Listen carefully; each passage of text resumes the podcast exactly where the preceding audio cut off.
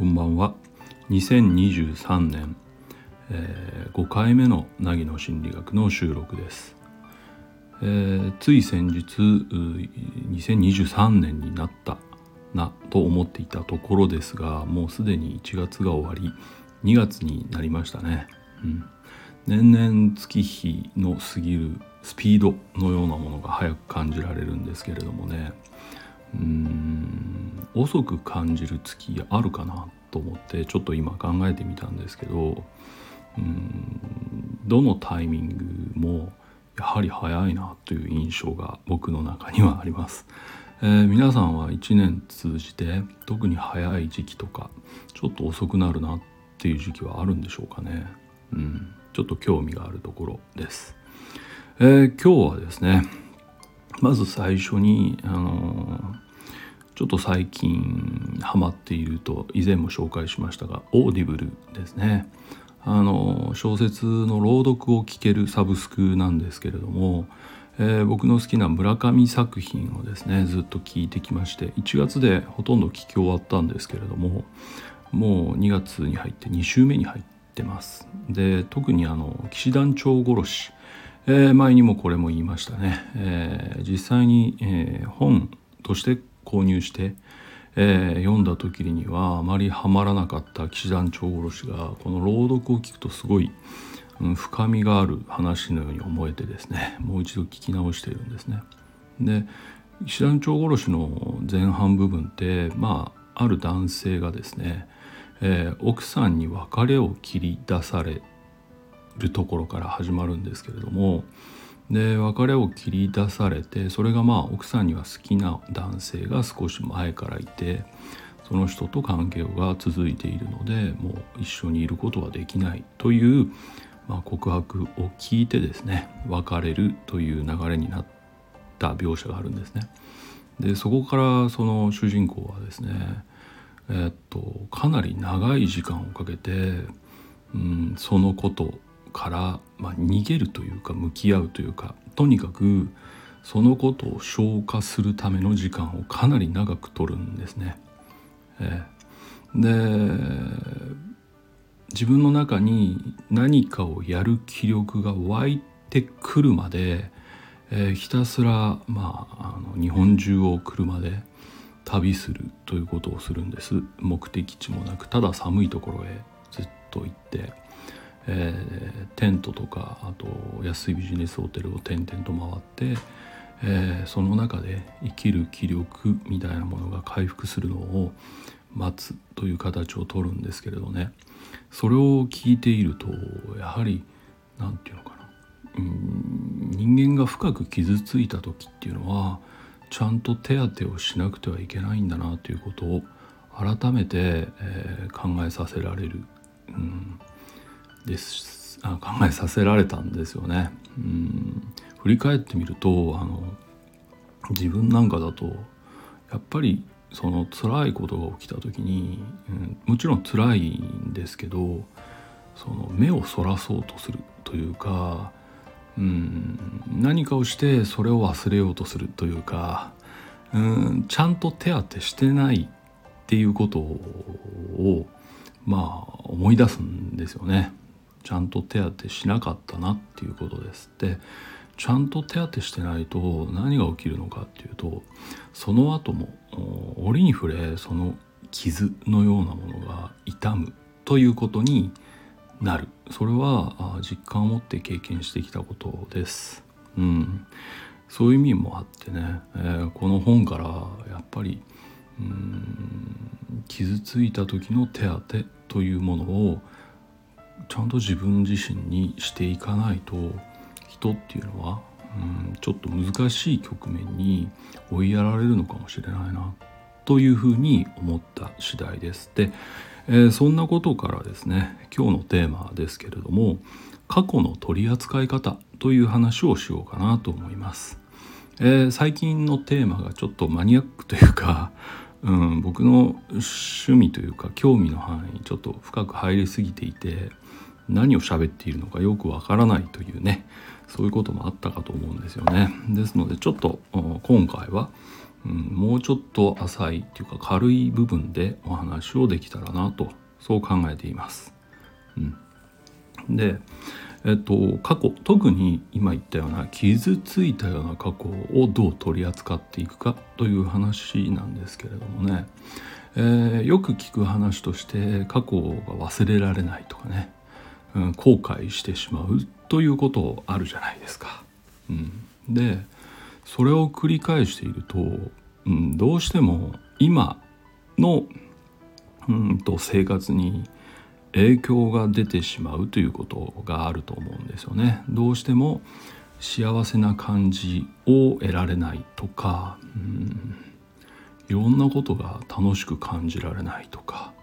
折に触れ過去に引っ張られてしまうので悲しくなってしまうとか、うん、あるいは新しいことと向き合えないとかね。そういうこと起きるんじゃないかなと思うんです。で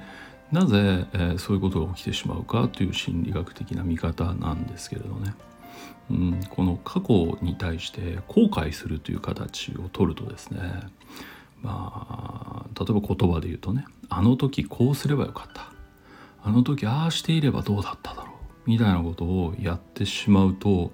これは過去を修正しようとしていることになってしまいますよね。うん、じゃあいつ修正しようとしているのかっていうと今修正しようとしていますよね。過去に起きた出来事を今修正しようとし続けるっていうことはその過去に起きた出来事って今もなお続いている出来事になってしまうのでまあ過去ではなくなってしまうんですよね。だから今と向き合えなくなるという話になります。うん、では心理学的観点から過去をどう取り扱っていくのか傷ついた過去をどう取り扱っていくのかという話になるんですがこれは過去の意味合いを変えてみる、うん、どう捉えるかを変えていくということが必要ではないかということになります。うん、えっと過去って変えられませんよね全く。起きたことですから。変えられない。でも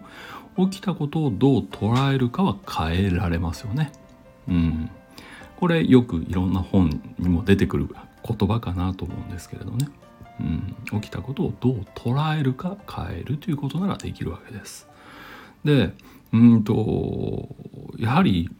過去を修正しようとしても、まあ、起きたことなので変えられないということは自分には何もできない。過去に起きた出来事に対して自分は何もできないという無力感。要するに、えっと過去に起きた出来事って自分の手の届かないところにある。っていうことになってしまうんです。これだとまあ自己効力感みたいなもの、うん、自分が、うん、人生を嫌い切り開いていくんだということが達成されないわけですよ。うん、ところがやはり過去の意味合いを変えるっていうことになればこういうふうに考えたら納得できるなとか受け入れられるなという話になるので、えっと、自分の力で何とか消化できるという形になりますよね。これはできないことにチャレンジしているのではなくてできることをやっていることになるので、うん、自分の人生に対して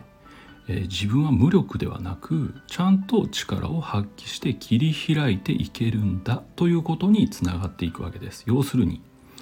今が今になるんですここにポイントがあるかなと思います。うん。ですのでやはり過去にとらわれるっていうことをやってしまうとね今に変化を起こせないので、えー、過去が今をも支配していくし多分未来もその過去によって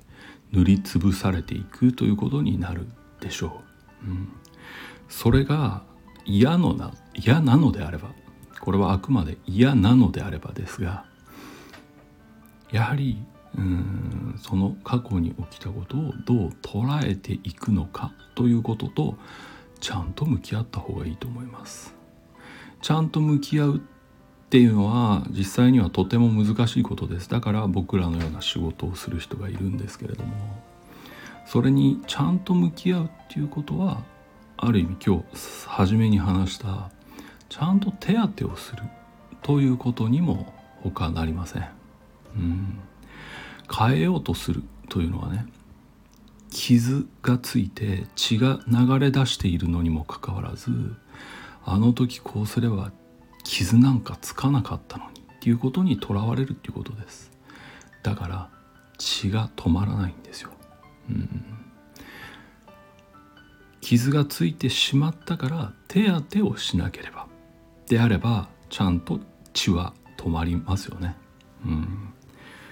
だから物事の捉え方をどう変えていくのかということはとても大事です。うん、